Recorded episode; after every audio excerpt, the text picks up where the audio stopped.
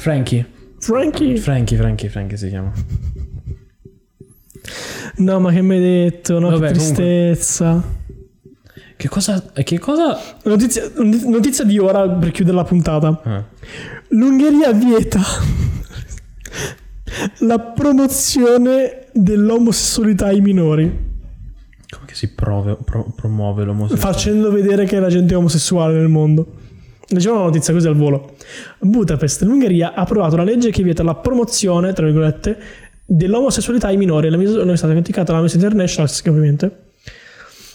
La legge promossa dal partito del premier Orban, ovviamente, è passata con 157 voti a favore e un solo contrario che era so non c'è più probabilmente al fine di garantire la protezione dei diritti dei bambini la, porno- la pornografia e i contenuti che raffigurano la sessualità fine a se stessa o che promuovono la deviazione dell'identità di genere il cambiamento di genere e l'omosessualità non devono essere messe a disposizione delle persone di età inferiore ai 18 anni C'hanno ragione, c'hanno ragione. io Perché la TV fa diventare i nostri figli gay. sai che c'è gente che lo pensa davvero E, e- e c'è gente che l'internet, lo pensa e c'è- l'internet rende le nostre figlie lesbiche. C'è un, un no, l'avevo nominato anche la volta scorsa che c'è un tizio che il famoso Simone Pilon che è Mm. un che è un ultracattolico della destra italiana che ha fondato anche il Family Day.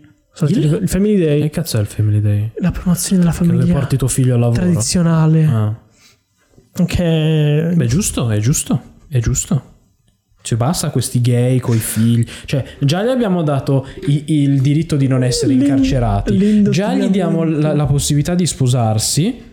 Cioè, adesso volete anche avere i figli, fare famiglia? no, vogliono anche, vogliono anche apparire su internet. Ma che schifo. No, togliamogli internet, ma basta. Madonna. Mettiamogli, mettiamogli in un, in un recinto, ok, controllati, Facciamo tipo i gli ghetto ebraici. No, i giochi giapponesi.